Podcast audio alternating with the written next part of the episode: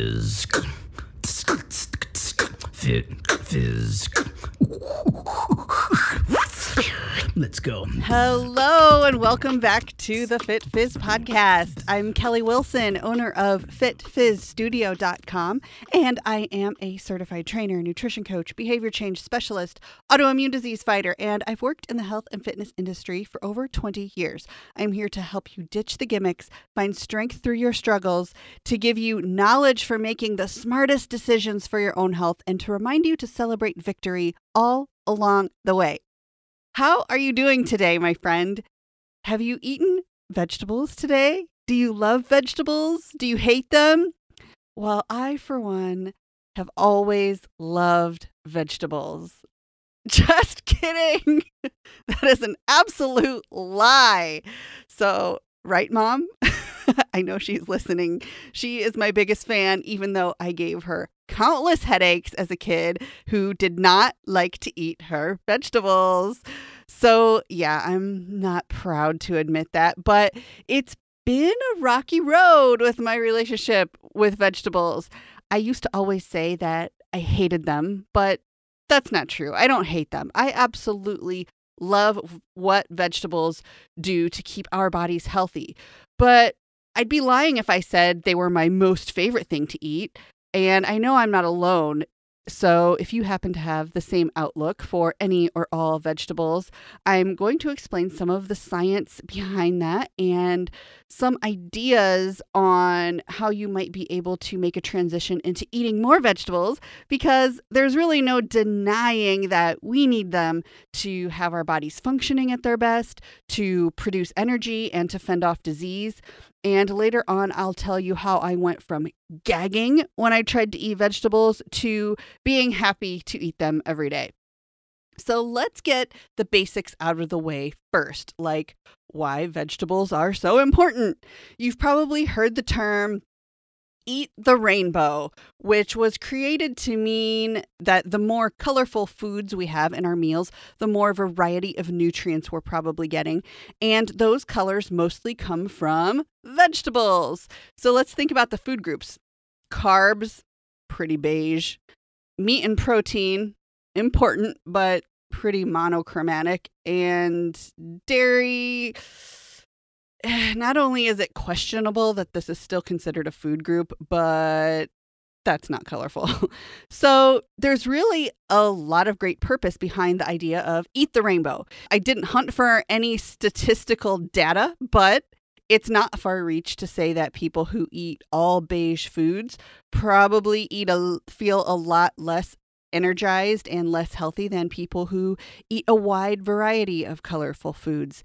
And of course, that does not include artificial colors. So, fruity pebbles, that doesn't count for eating the rainbow. um, but why exactly are vegetables so good for you? Well, a lot of them contain things that you can't get from other beige food groups. So, things like fiber, phytonutrients, micronutrients, minerals, and antioxidants are some of the things that we get from vegetables. And um, if something is an antioxidant, that means it helps to remove partially damaging, oxidizing particles. So when you don't have antioxidants, you're greatly increasing your chances for all types of cancers and disease. So that's a great reason to eat vegetables right there. So, vegetables are also important as a source of fiber. In case you didn't know, fiber helps you poop and it helps to keep things moving through your digestive tract. If you can't poop, not only do you feel terrible, but it builds up in your intestines and it's more breeding breeding ground for damaged cells to reproduce and potentially for all kinds of other things to go wrong.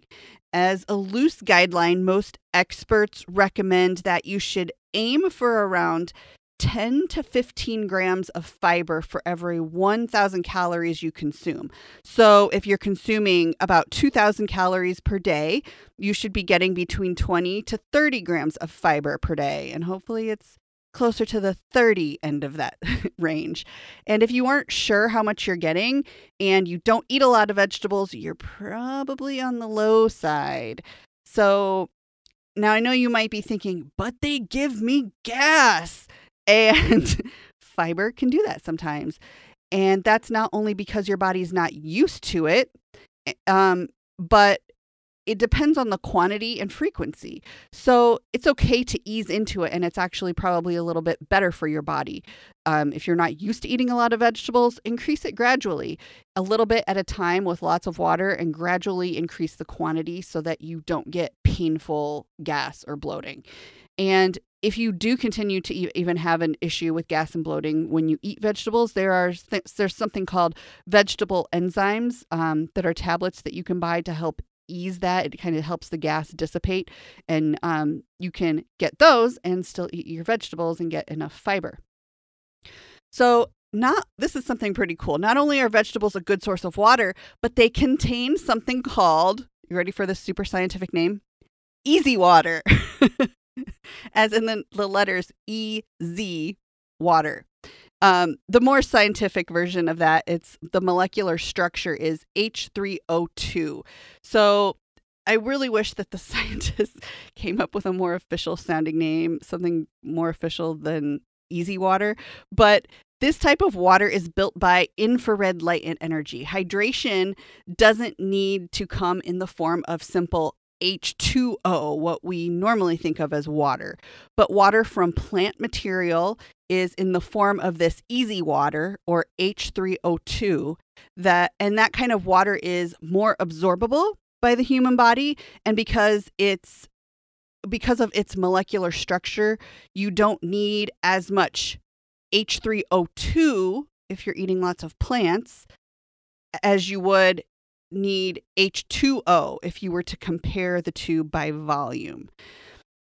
So when the body is truly properly hydrated, it does not mean that it's full of H2O, regular water, but it means that it also has adequate adequate amounts of this easy water or the H3O2 type of water. So in short, by eating lots of vegetables and drinking lots of water, you will be more sufficiently hydrated than if you just drink water. And another added bonus of vegetables is that they're so nutrient dense and they that which means they take up a lot of room in your stomach but they're full of nutrients but they don't contain a lot of calories.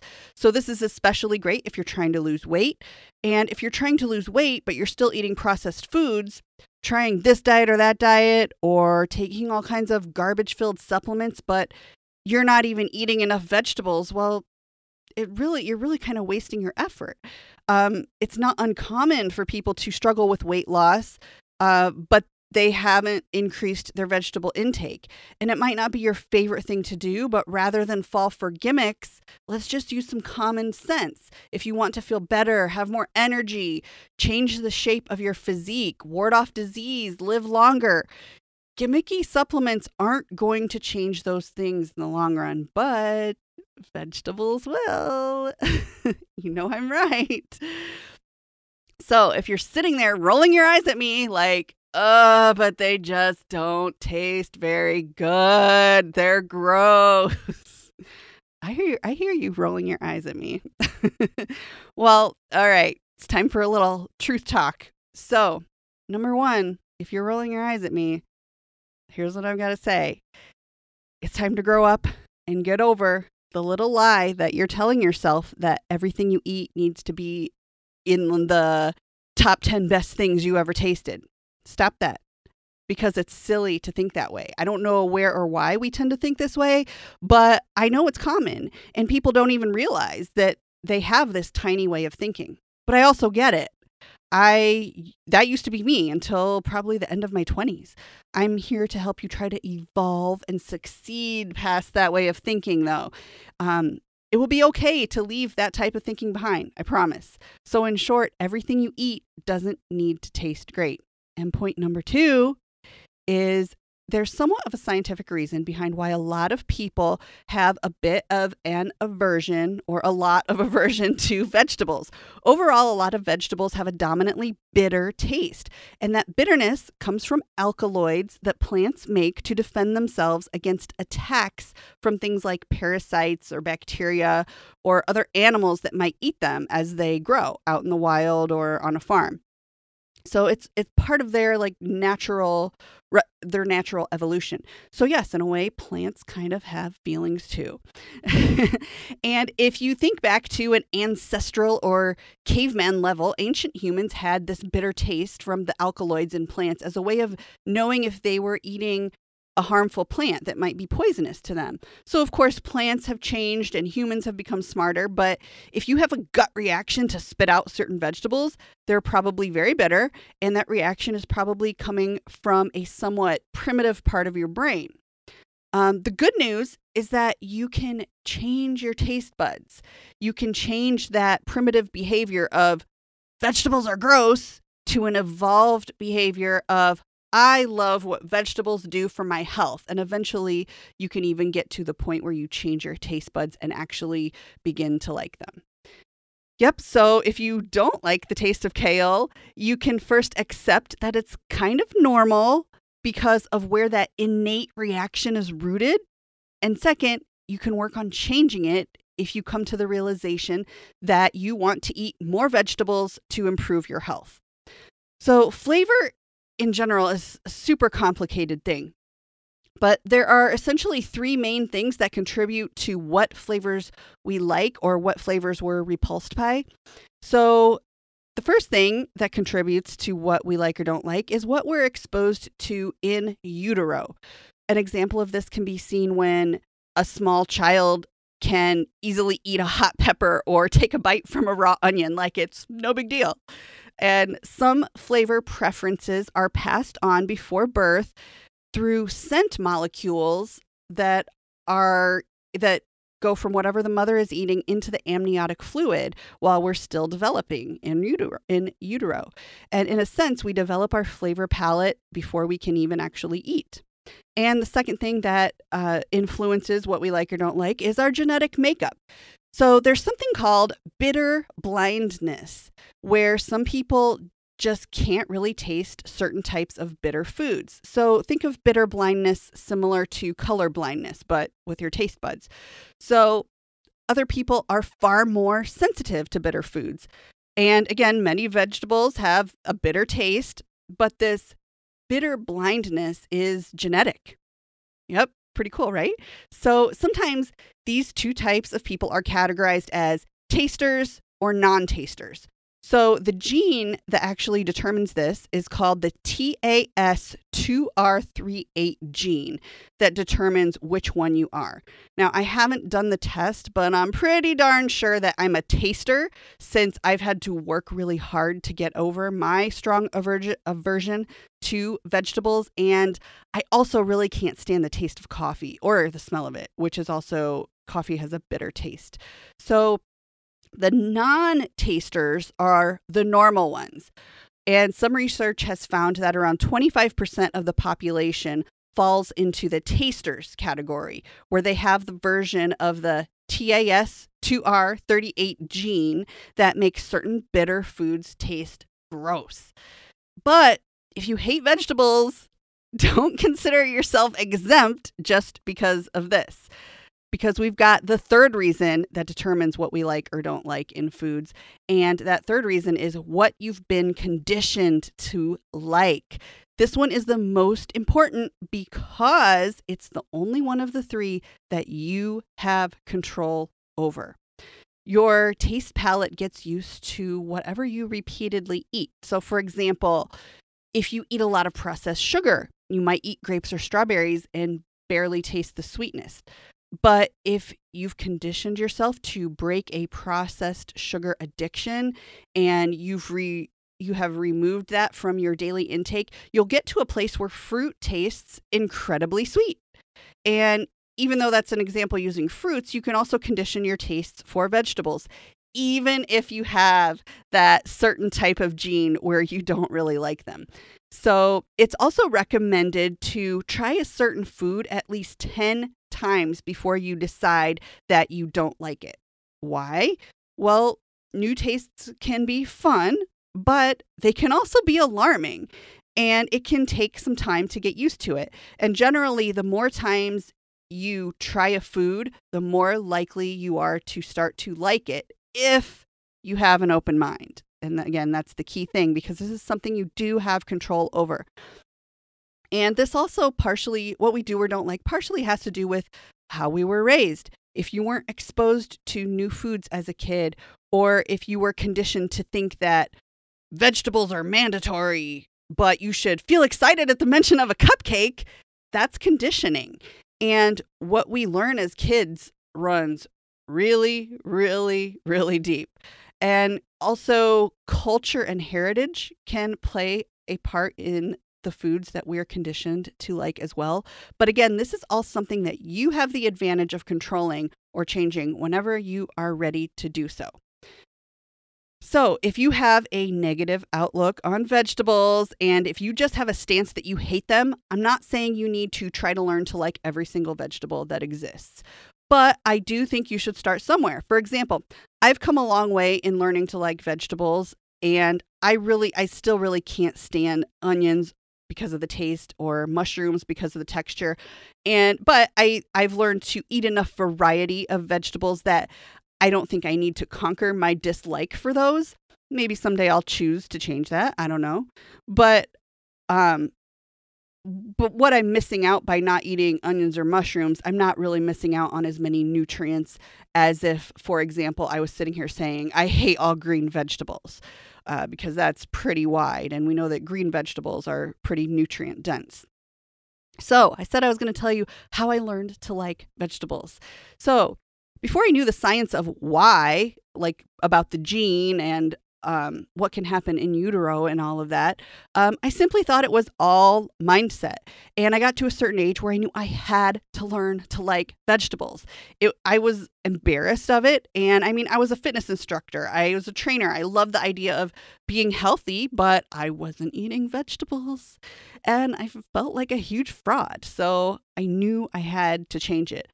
And the key thing here was that I wanted to change that. I I used to have a pretty real this again this is embarrassing. I used to have like a gag reflex at the mere thought of putting a vegetable into my mouth. I'm not even kidding. And I I barely ate vegetables in my 20s. Again, super embarrassing, but it's true. Sometimes I wonder how I ate so poorly I wonder how I survived. But by the time I was around age 30, 31, I started taking my health a lot more seriously. And I realized that doing cardio every single day was not very smart. I started taking weight training a lot more seriously.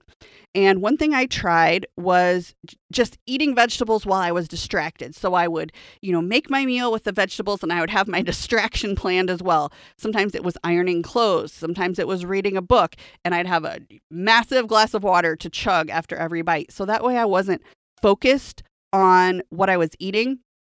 Um, and that's not always a good route to go. You want to be mindful of what you're eating, but this had a, a, different purpose. So for me, it worked. And it was purely about eating for fuel and not for fun. And so there are countless fun foods to eat, but if you're not eating vegetables at all, I think it's important to remind yourself that you have to eat enough food for fuel in order to live a long, healthy life. And the fun food should be extra. So, another thing I did was to add toppings. I added things like hot sauce, salsa, seasonings, cheese, dressing, and I didn't then, and I still don't really even like dressings, but I tried several to see if it helped. And this is something you can try too. Even if some of those things are not as healthy as plain vegetables, it's still better than not eating vegetables at all. Seasonings were a huge game changer for me. They really made a lot of vegetables more enjoyable. So you might want to try that too. And now I'm at a point where I actually crave them if by chance I have a day go by where I haven't had vegetables. And I want to stress once again that mindset is going to make or break this if you need to up your veggie game. Challenge yourself, set goals with vegetables, make it a game or a contest with yourself if that helps you to stay motivated. And you can even plan a reward for yourself or when it's time to celebrate victory from increasing your vegetable intake. If you have a family, maybe make a chart with each person's name and plan a game night or a movie night uh, for everyone who eats, maybe, for example, like X number of servings of vegetables by a certain day. There's really endless possibilities for what you could do to make eating vegetables a lot more fun for anybody. And so I hope this gets you a bit more excited about the importance and the power of vegetables and maybe gets you excited to try some new ones. So please connect with me on social media and let me know if this episode sparked any motivation or ideas for you. Thank you so much for listening. Please leave a review for the podcast so that I can reach more people. I hope the rest of your week is full of colorful vegetable energy. And until next time, breathe, stay strong, and always celebrate victory. Celebrate victory.